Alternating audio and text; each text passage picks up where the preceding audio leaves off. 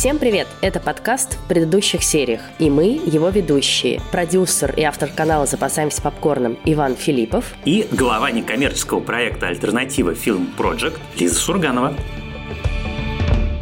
Сегодня мы обсуждаем сериалы, которые мы сейчас смотрим. Мы называем внутри такой вот рода выпуски «Сборная солянка», потому что в него попадают самые разные сериалы, в том числе сериалы, которые нам нравятся или не нравятся, которые мы вам рекомендуем посмотреть или, наоборот, советуем пропустить. Сегодня будут и такие, и такие. А начнем мы, наверное, с сериала, который я вот буквально вчера начала смотреть. На самом деле уже под большим довольно впечатлением нахожусь. Это новый сериал Жор Крыжовникова «Слово пацана. «Кровь на асфальте».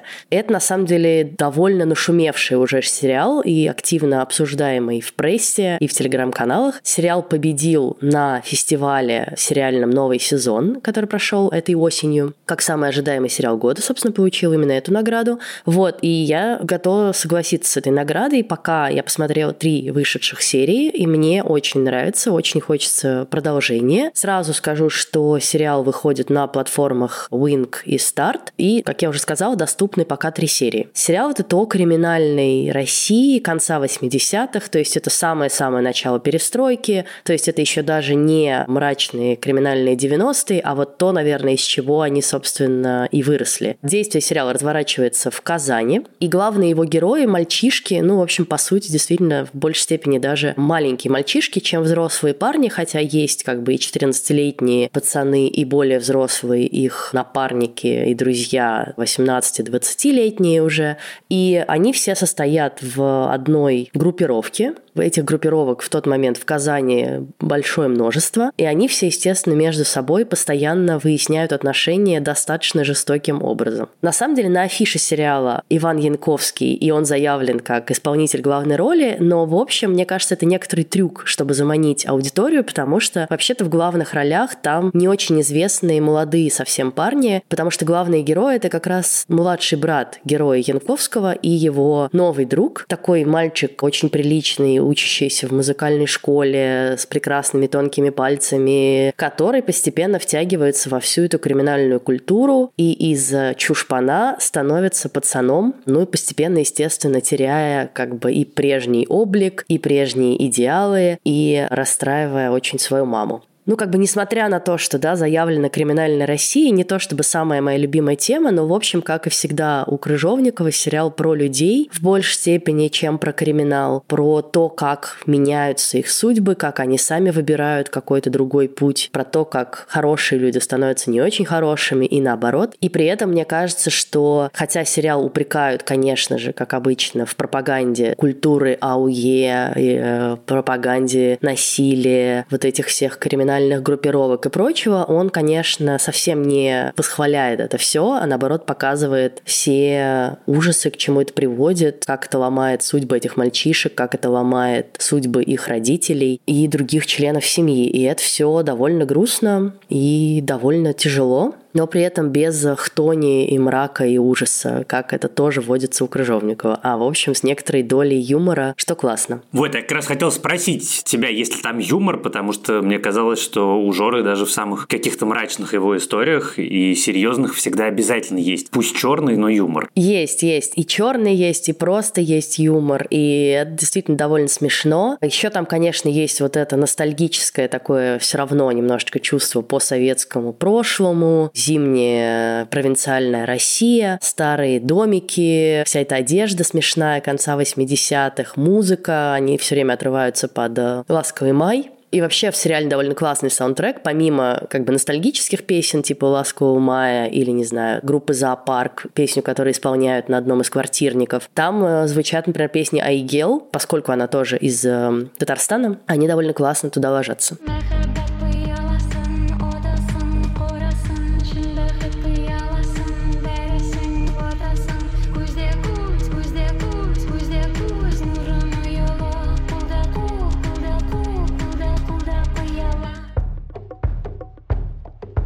Меня сегодня будет интересная подборка. Практически все, за единственным исключением сериала, про который я хочу сегодня поговорить, это британские сериалы. Я про это недавно писал у себя в аккаунте в запрещенной сети, что я, значит, глянул в британскую прессу и вдруг понял, что там прямо россыпь сериалов страшно интересных, о которых я ничего вообще не слышал. Причем некоторые из этих сериалов прям с звездами первой величины. И про два из этих сериалов я сегодня вам расскажу, потому что они, мне кажется, заслуживают внимания. А начну я с моего любимого сериала, теперь, который у меня, очевидно, попадет в топ-10 лучших сериалов этого года. Он называется «Смешная девчонка». По-английски он звучит как «Funny Woman». Это сериал телеканала Sky, и это феноменально смешная история про юную девушку по имени Барбара Паркер, которая в 60-х годах, вот она живет, она молодая, красивая, она работает на фабрике леденцов в городе Блэкпул, и она принимает участие в конкурсе красоты и выигрывает конкурс красоты красоты. Это городской конкурс красоты, естественно, огромное значение он имеет для очень небольшого этого города. И все ее спрашивают, Барбара, какие у тебя планы дальше? И ее, значит, тетя, которая ее воспитывает вместо мамы, потому что мама ушла, говорит, что вот, у тебя, значит, такое будущее, вот и конкурс красоты ты выиграл, и все тебя знают, и жених у тебя мясник, а не просто там, значит, жук лапкой потрогал. А Барбаре совершенно не интересен мясной жених, ей хочется, на самом деле, быть человеком. Там есть это в самом начале довольно наглядно, она как бы, с одной стороны, простая, с другой стороны, очень эффектная сцена, где ты понимаешь, что на нее, кроме как на кусок мяса, более-менее все смотрят, кроме ее папы. И ей хочется категорически это изменить положение дела, она отправляется в Лондон. А дальше это такая очень классическая и в этом смысле очень простая история про провинциальную девушку, которая приезжает покорять столицу, и у нее это получается. Вначале она отправляется работать в универмаг, в шляпный отдел, ей страшно там не нравится, она случайно встречает героя Руперта Эверетта, совершенно на себя не похожего, который такой телевизионный театр театральный агент, который говорит ей, дорогая Барбара, у тебя большое будущее, например, ты можешь сниматься в бикини. А Барбара не хочет сниматься в бикини. Барбара хочет смешить людей. У нее невероятный талант. У нее чувство юмора, чувство вот этого тайминг, столь необходимое в комедии. И она просто очень талантливая комедийная актриса, самоучка. И вот она обманом попадает на кастинг ситкома,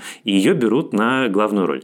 И дальше начинается история. Это очень смешно. Проще всего рассказать про сериал «Смешная девчонка», сказав, что это британская версия «Миссис Мейзел». Честно честно говоря, местами это смешнее, талантливее и обаятельнее, чем «Миссис Мейзел». В общем, если вы после этого еще не побежали искать этот сериал, то я не знаю, что можно еще сказать, но скажу, что, наверное, значит, с моей точки зрения у сериала есть два фундаментальных достоинства. Первое – это невероятная Джема Артертон, которая играет главную роль. От нее невозможно оторваться просто. Она потрясающая. Это лучшая роль в карьере не только до, но и после. Она, очевидно, получает какое-то колоссальное удовольствие от того, как она играет. Она изумительная комедийная актриса. У нее все вот эти вот комедийные штуки получаются очень смешно. А вторая вещь, которая мне очень понравилась, это баланс, который иногда именно британские сериалы умеют поймать, когда немножко драмы, настоящей драмы, немножко комедии, очень смешной комедии, немножко серьезного разговора на какие-то серьезные темы. Разумеется, на темы, связанные с положением женщин, и они на самом деле очень эффектно сделаны, придуманы, очень остроумны. Поэтому у меня, значит, мой первый сериал – это сериал, который я решительно вам рекомендую. И я не знаю, будем ли мы его с Лизой обсуждать, но я надеюсь, что я Лизу точно уговорю его посмотреть. Ты меня уже убедил его посмотреть. Ой, там еще начальника телевизионного, который всех все время мучает, играет папа Адама из э, Sex Education. И они прекрасные. Когда они оказываются с Джемой Артертон в одном кадре, это каждый раз просто фейерверк.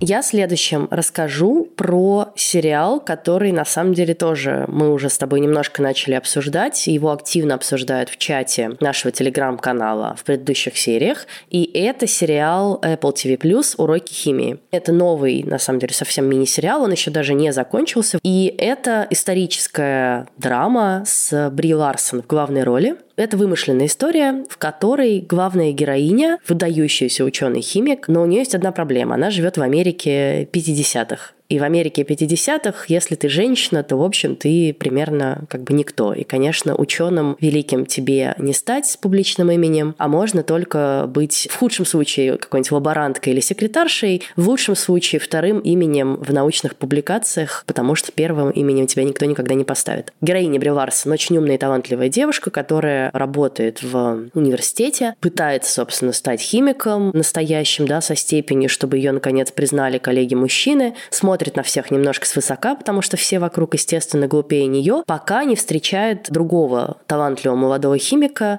Между ними возникает, как вы уже поняли, химия. У них случается роман. Это и интеллектуальный роман, то есть они вместе разрабатывают новый подход к изучению ДНК. И роман настоящий. Не буду дальше рассказывать, собственно, что происходит, но так или иначе героиня наша оказывается в ситуации, когда ей надо зарабатывать деньги, и ей внезапно предлагают сделать свое телевизионное шоу. Продюсер, который совершенно отчаялся, чем же ему привлечь домохозяек к экрану. Казалось бы, это совершенно несовместимые вещи, ученый, химик и телевизионное шоу, и, собственно, героиня Бри Ларсон Элизабет так сначала на это и реагирует, но дальше все же соглашается, и выясняется, что это может быть очень интересное кулинарное шоу, потому что, собственно, в кулинарии очень многое завязано на химические процессы, на понимание, как работают те или иные элементы в связке друг с другом, что нужно сделать, чтобы произошла такая реакция или сякая реакция. И в этом, собственно, и фишка этого шоу. Это очень интересно. Мне было особенно интересно, потому что я не бум-бум в обеих этих сферах. У меня была пятерка по химии, но мне кажется, она была больше за красивые глаза. И я, в общем, правда, не очень хорошо понимаю, как это все работает. И в кулинарии я тоже не мастак. А тут тебе прям рассказывают, как что работает, почему пища некоторая на втором второй день оказывается вкуснее, чем на первый. Вы, конечно, понимаете, что суточные щи – это вот ровно оно. And I wanted to say the chicken pot pie tasted even better the next day. I don't know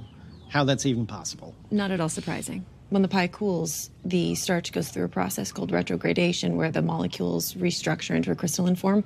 The flavor compounds are trapped in said structure, which makes every bite flavorful. В общем, масса таких маленьких деталей, но на самом деле история не столько про шоу, сколько, конечно, про Элизабет саму, про то, как себя женщины чувствовали в 50-е, в такой вот этой благословенной Америке, да, счастливой Америке с консюмеристским бумом, с бэби-бумом, в которой, тем не менее, женщины, вот как я и сказала, были примерно никем. Точно Точно так же примерно никем там были и темнокожие, и эта линия тоже в сериале есть. Одна из подруг Элизабет — это темнокожая активистка, которая борется за права своего комьюнити, и там всплывают и имена Мартина Лютера Кинга и других активистов того времени. И все это представляет очень интересный портрет эпохи, немножечко, конечно, сентиментальный, но на самом деле это очень такой уютный сериал для просмотра. В нем всего в меру и юмора, и драмы, драмы, в нем крутая героиня, за которой интересно следить, такая немножко Шелдон в юбке. Сеттинг какой-то классный. В общем, все это меня немедленно как-то влюбило в этот сериал. И я очень жду уже оставшихся серий. Про химию и готовку я, конечно, первым делом вспомнил серию Хауса, где Хаус объяснял Уилсону, как правильно готовить омлет, и что надо в него добавить обязательно чайную ложечку виски или любого другого крепкого алкоголя, потому что крепкий алкоголь помогает белок расщепить гораздо эффективнее. И там вот собственно, ровно это была фишка про то, что Хаус использовал свои знания в химии для того, чтобы супер классно готовить омлет. И что, ты готовишь так омлет? Я так всю жизнь с тех пор готовлю омлет, конечно. А, серьезно? Абсолютно, это получается совершенно огненная вещь. И что, есть вкус виски? Нет, нет, конечно, там просто гораздо более качественный омлет получается, никакого вкуса виски там нет,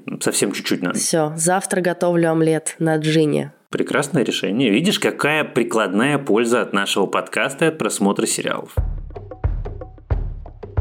А я тем временем перехожу к своему второму британскому сериалу, который называется «Золото». Это очень интересная история, и отдельный интерес представляет тот факт, что основана она на совершенно настоящем ограблении, одном из самых громких ограблений в истории Великобритании, когда в 1983 году шестеро бандитов ворвались на склад международной торговли аэропорта Хитроу, который принадлежал компании Brinks Эти товарищи пришли туда украсть миллион фунтов в коллекционных монетах золотых. Но охранник так разнервничался, что забыл комбинацию от вот этого гигантского сейфа, который там был установлен. И все бы могло закончиться довольно, ну, как сказать, банально и неинтересно, если бы днем ранее на этот склад не завезли гигантскую партию золота, которая не поместилась в сейф и часть его оставили снаружи. И в результате эти шесть человек украли 3 тонны чистейшего золота в золотых слитках. Стоимостью 26 миллионов фунтов. Это, я напоминаю, совершенно не наши дни, а 83 год. Нынешними деньгами это примерно 116 миллионов долларов. Но дальше начинается самое интересное. Во-первых, потому что грабители абсолютные такие вот герои то ли Диккенса, то ли Гая Ричи с лондонского дна,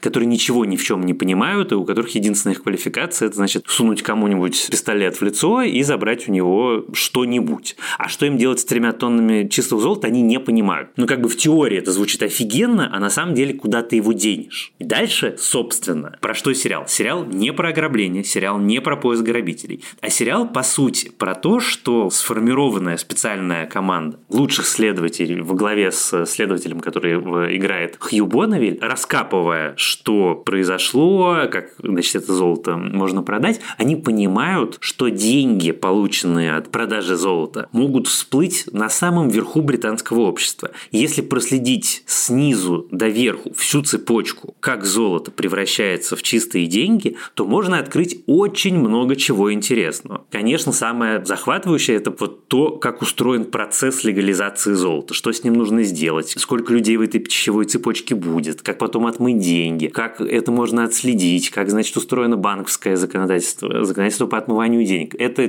прямо вот такой вот производственный роман, совершенно первоклассный, потому что тебе рассказывают вещи, про которые ты ничего не знал. Я теперь дофига всего знаю про золото, это, в общем, уже очевидный плюс. Во-вторых, это качественная британская драма, как полагается качественной британской драме, это история не про ограбление и не про отмывание денег, а это история про общество, а именно про сегрегированность общества и классовое деление в обществе, потому что и главный злодей формально, и главный герой – это люди, которые ненавидят вот эту сословность британского общества, не мечтают с этим что-то сделать. Злодей пытается купить себе право заходить с ноги в те дома, куда его не пускают, на порог черного хода, а главный герой хочет доказать, что не только бесправных людей из низших классов можно сажать. И в результате это такая остроумная, обаятельная, интересная, не то чтобы наполненная экшеном, но прям очень здоровская история, которую мне было очень интересно смотреть. И отдельно, конечно, хочется сказать, что там две очень интересных актерских работы. Во-первых, это Джек Лауден, которого мы знаем по «Медленным лошадям». Он играет, собственно, организатора всего процесса легализации золота. А во-вторых, уже упомянутый мной Хью Бонневиль. Мы его с тобой знаем по «Аббатству Даунтон» или по роли папы в фильмах про Паддингтона, где он весь такой всюду плюшевый из себя. А тут он натурально Джеймс Бонд. И у него это так офигенно получается. И я еще, на самом деле, что-то мне нужно было посмотреть про сериал, я полез на IMDb и увидел фотографию, которую Хью Бонневиля стоит в профиле основной фотографии. Он там в тренировочном костюме. Он там совершенно зверской рожей в трениках. Это очень неожиданно. И главное, что он совершенно органично в этих трениках смотрится. Тоже мне стало очень интересно, и тоже хочется посмотреть этот сериал. И еще, конечно, немедленно пошла гуглить э, на MDB, как выглядит Хью Бонневилл. И ты прав, он действительно выглядит так, как будто ему надо сниматься в сериале «Слово пацана».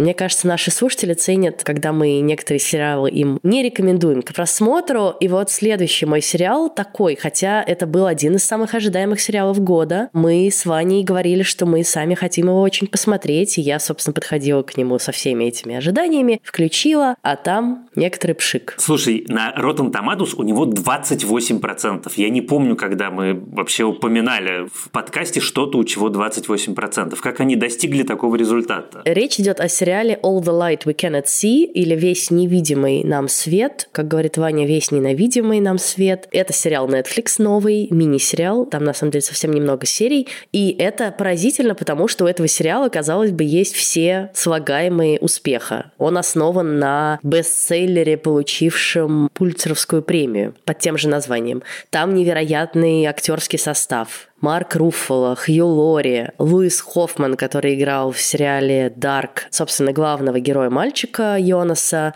Ларс Айдингер. И, в общем, кого там только нет. Сериал этот снимает Шон Леви, режиссер фильмов «Ночь в музее», «Розовая пантера», продюсер «Очень странных дел», продюсер фильма «Прибытие». Написан он тоже великим человеком по имени Стивен Найт, который сделал сериал «Табу». Ну, в общем, ты как бы включаешь и ожидаешь ожидаешь, что это будет супер хит. А это какая-то сентиментальная, в общем, даже непонятно что. Реально типа драма, но как бы ты никому особенно не переживаешь, потому что это просто какая-то ванилька, очень стереотипная. В общем, я ничего не сказала про сюжет, но сюжет таков. Идет Вторая мировая война, оккупированная немцами Франция, и вот в этой оккупированной немцами Франции в городке Сан-Мало на побережье, недалеком от Великобритании, слепая девушка ведет некие радиоэфиры, в которых она поддерживает дух французов и заодно передает некоторые закодированные сообщения резистансу. Марк Руффало играет ее отца, с которым она потеряла связь. Хью Лори играет ее дядю, который ушел в подполье и тоже с которым она потеряла связь. И, значит, Варс Эйдингер играет страшного нацистского офицера, который ищет эту девушку, потому что ее отец занимался драгоценными камнями в Парижском музее и вывез один из таких камней, и ему очень нужен этот камень.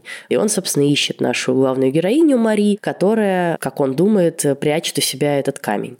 Ну и попутно ее еще ищет, конечно, немецкая разведка, которым надо остановить любые вещания, особенно передачу закодированных каких-то сигналов. И на другом конце ее эфиры слушает э, юный немецкий солдат, служащий этой разведки, специализирующийся именно на радио, который не хочет выдавать эту девушку, потому что, значит, она рассказывает вещи из радиоэфиров, которые она слушала в детстве от некого французского профессора, а он тоже в детстве слушал эти эфиры, поэтому вот они так совпали, и явно все идет к тому, что они должны встретиться, будет какой-то роман бурный, и вообще вот это вот все. Но, честно говоря, это все настолько как бы уже не ново, а еще правда стереотипно. Вот эти великолепные, благородные французы, страдающие, ужасные, страшные немцы, такие прям звери-звери, выглядящие абсолютно как будто вот они исчадие ада, благородный резистанс и прочее, прочее. У этого абсолютно привкус как бы американский взгляд на вещи. Книга написана американцем, сериал снят американцами, и вот как бы как американцы себе представляют Вторую мировую войну и что там происходило во Франции. Вот у меня абсолютно такое ощущение от этого. Все очень глянцевое, такое красивое, слепая девушка, которая не выглядит как слепая девушка. И вот это вот все. Хью Лори, в котором сложно увидеть борца французского сопротивления, и Марк Руффало тоже.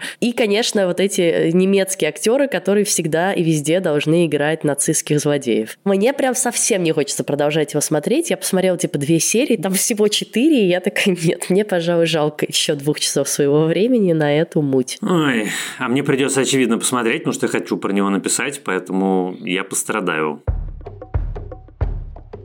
Тогда я давай для баланса тоже расскажу про Netflix, но Netflix симпатичный, это сериал, опять британский, который называется «Тела». Он вышел целиком на Netflix, его можно посмотреть сразу, там тоже не очень много серий, и это очень симпатичная штука, про которую я специально расскажу очень коротко, потому что наш подкаст в этом формате, в котором мы с тобой сегодня разговариваем, всегда без спойлеров, а это для этого сериала важно. Завязка сериала «Тела» звучит следующим образом. В центре Лондона, в маленьком проулочке, полицейский в 1800 1890 году находит тело мужчины, убитого при загадочных обстоятельствах. В 1941 году, в разгар бомбардировок Лондона Люфтваффе, другой полицейский находит в этом же проулочке тело убитого мужчины. В 2023 году, в наше время, в этом же проулочке, еще один лондонский полицейский, точнее полицейская, находит тоже тело убитого мужчины. Тоже голое, тоже со странной татуировкой. И то же самое происходит в 2053 году. Четыре времени, одно тело и четыре расследования четырех полицейских, которые пытаются понять, что случилось, кто это такое. Не разумеется, ни один из них вначале не знает о том, что это же тело было найдено в каком-то другом времени. И это очень классно придуманная история. Она, ну, как бы не супер оригинальная, не супер революционная, пожалуй, как тьма, которую ты вот недавно упоминала. Но это все равно очень качественно придуманная вещь. И я посмотрел прям с большим удовольствием до самого конца, когда ты наконец понимаешь, в чем, собственно, дело. И если вот вы ищете какой-то сериал, который вам интересно, что же будет дальше и как там все это развернется, то вот мне тела очень понравились. Я люблю сериалы, в которых в Лондоне кого-нибудь убили, и какой-нибудь интересный лондонский сыщик его, значит, ловит убийцу. А тут четыре сыщика, четыре времени, четыре разных Лондона, викторианский Лондон, разбомбленный Лондон, Лондон настоящего, Лондон будущего и, соответственно, одно убийство, которое нужно как-то расследовать. Мне очень понравилось, мне кажется, очень симпатичная штука. Я напоследок тоже расскажу про британский сериал. На самом деле, как раз этот британский сериал тоже мне в свое время посоветовал Ваня, а сначала еще наша общая подруга, которая его откопала. И это сериал под названием Long Shadow или Длинная тень. И это малоизвестный, мне кажется, сериал, сделанный для сервиса ITV1 британского. И это мини-сериал True Crime, основанный на реальных событиях, произошедших в 70-е годы в британской провинции, графство Йоркшир. И сериал рассказывает про так называемого самого йоркширского потрошителя, серийного убийцу, который жестоко убивал женщин и в первую очередь убивал секс-работниц. Сериал необычен, и все критики, которые о нем пишут, это отмечают, в первую очередь тем, что в отличие от других похожих историй, которые, ну, рассказывая о маньяках, серийных убийцах, неважно, вымышленных и реальных, более или менее всегда так или иначе фокусируется либо на маньяке, либо на детективе, который его ищет. Здесь есть детективы, но вместо маньяка вторым действующим лицом, если так можно выразиться, сериала становятся, собственно, жертвы этого маньяка, про каждую из которых мы довольно подробно узнаем в каждой серии. То есть каждая серия – это портрет женщины, пострадавшей от действий этого человека, и нам рассказывается обстоятельства ее жизни, да, что ее толкнуло в случае, если она была секс-работницей, пойти в эту профессию. И это самые разные причины, да, от отсутствия денег, и желания прокормить свою семью, до того, что тебя не взяли на какую-то работу из-за социальных предрассудков. То есть это на самом деле такая социальная драма, которая показывает, как общество во многом толкало женщин к тому, чтобы идти зарабатывать таким образом на жизнь, и тем самым как бы невольно да, делало их жертвами этого маньяка. Вот, это очень интересный ракурс, феминистский, очень социальный. Сериал достаточно медленный, и мне кажется, он не всем по вкусу, то есть там нет никаких особенно экшен-погонь, невероятных поворотов сюжета. Это такое медленное, медитативное, кропотливое расследование, которое в реальной жизни за него пять лет. И сериал тоже пытается охватить, собственно, эти пять лет. Мне очень нравится даже не столько сама фишка сделать сериал о серийном убийце, не показывая убийств, не показывая тел. Мне очень нравится эта история как очерк нравов. Вот именно то, про что ты говорила, какие обстоятельства толкают этих женщин на занятия проституцией, о том, что это Англия в момент ужасного экономического кризиса, о том, что это чудовищная нищета, о том, как на них давит общество. Там одна из героинь, которая договаривается со своим мужем, что он, значит, отвозит ее, и муж знает, что она занимается проституцией. И вот все вот эти вот маленькие, а на самом деле совершенно не маленькие, очень большие человеческие трагедии, это составляет такую ткань сериала. И, ну, у меня он один из любимых в этом году. Он очень похож на другой сериал, который мне очень нравится. Сериал «Шервуд», который был в прошлом году. Собственно, у них там режиссер один и тот же, там какое-то количество исполнителей главных ролей тоже одинаковые. Это такие истории, которые притворяются криминальными драмами, а на самом деле являются драмами именно об обществе и о людях. И я такое очень люблю, но ты права, это, наверное, действительно не для всех. А сериал, который мне кажется как раз скорее для более широкой аудитории, это спин от, кажется, всеми любимого сериала «Пацаны», который называется «Поколение Ви». Это история про молодых людей, которые обучаются в университете для супергероев. Это такой Хогвартс, но, соответственно, для тех, кто обладает суперспособностями. И наша главная героиня – это девочка по имени Мари Маро, которую мы встречаем взрослеющей девушкой, а потом, когда исполняется 18 лет, она уже, собственно, поступает в этот университет, она главная героиня. Но вот сцена, как мы встречаем главную героиню поколения Ви, она, конечно, одна из самых неожиданных в этом году с точки зрения сериальных пилотов, у всех супергероев и вселенной пацанов в какой-то момент проявляется дар. И у Марии этот дар проявляется в тот момент, когда у нее наступают первые месячные. И ее способность – это способность управлять кровью, это способность делать из крови оружие или, наоборот, средство помощи. И это очень дистурбинг и очень грустная сцена, но ты прям сразу понимаешь, что тебя ждет. Мне очень понравился именно пилоту поколения Ви, потому что он как бы тебе дает максимально точное представление о сериале со всех сторон. С точки зрения насилия, с точки зрения драмы, с точки зрения комедии и с точки зрения секса, потому что секс, который есть в пилоте сериала «Поколение Ви», это опять-таки одна из самых неожиданных сексуальных сцен, которые мы с вами видели в этом году в сериалах. И как полагается всему, что происходит и происходило пока во вселенной пацанов, с одной стороны, это очень лихая вещь. Вот наша героиня, она попадает в университет, все оказывается не тем, чем ей казалось на первый взгляд. У университета есть страшная тайна у главного, и, как сказать, в прямом смысле слова практически золотого мальчика, обучающегося в этом университете, тоже есть некоторая странная тайна и страшная тайна. И дальше наши герои с самых разных факультетов, из самых разных сфер жизни и социальных слоев вместе вынуждены эту тайну расследовать. Получилось лихо, содержательно, остроумно. Конечно, как полагается чему-то из вселенной пацанов, это очень во многом сатира на современный мир, но если пацанов интересовал в первую очередь мир корпораций, транс транснациональных, то поколение Ви это скорее про шоу-биз, и порой это очень остроумная сатира, которая работает и как сатира, и как самостоятельное произведение. What do I say? I... I've never, I've never been interviewed. You don't have. What, call sheet and sides? Sides of what? No, honey, your sides are your script. Cute. It's just all written out. You're gonna memorize. Your little brain.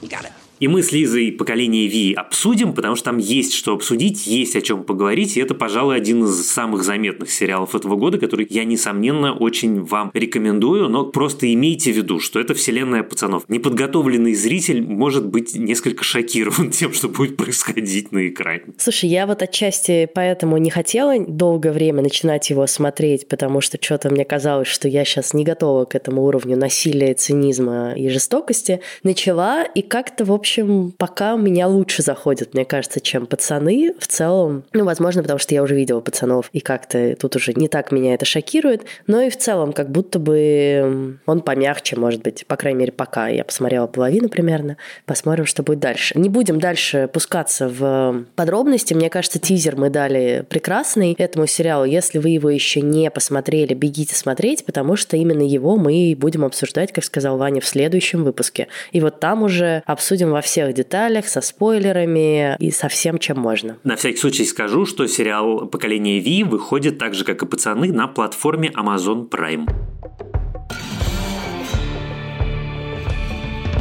На сегодня мы завершаем наш выпуск «Сборную солянку». Я надеюсь, мы вам дали много полезных и интересных рекомендаций, дали вам, что посмотреть в ближайший месяц. Ну и возвращайтесь к нам на обсуждение части из этих сериалов. Каким-то мы точно посвятим отдельные выпуски, как мы сегодня и говорили. А еще присоединяйтесь к нашему телеграм-каналу в предыдущих сериях и его чату. Там тоже регулярно обсуждают и эти сериалы, и все остальные. Слушайте нас, пожалуйста, пожалуйста, на всех платформах, на которых доступен наш подкаст, от Apple Podcasts и Яндекс Музыки до CastBox и YouTube. Пишите нам письма, оставляйте нам комментарии и оценки и слушайте наш подкаст. А помогали нам в записи этого выпуска продюсер Елена Рябцева и звукорежиссерка Лера Кусто. Спасибо им большое. С вами были Лиза Сурганова и Иван Филиппов. До следующего раза. Пока.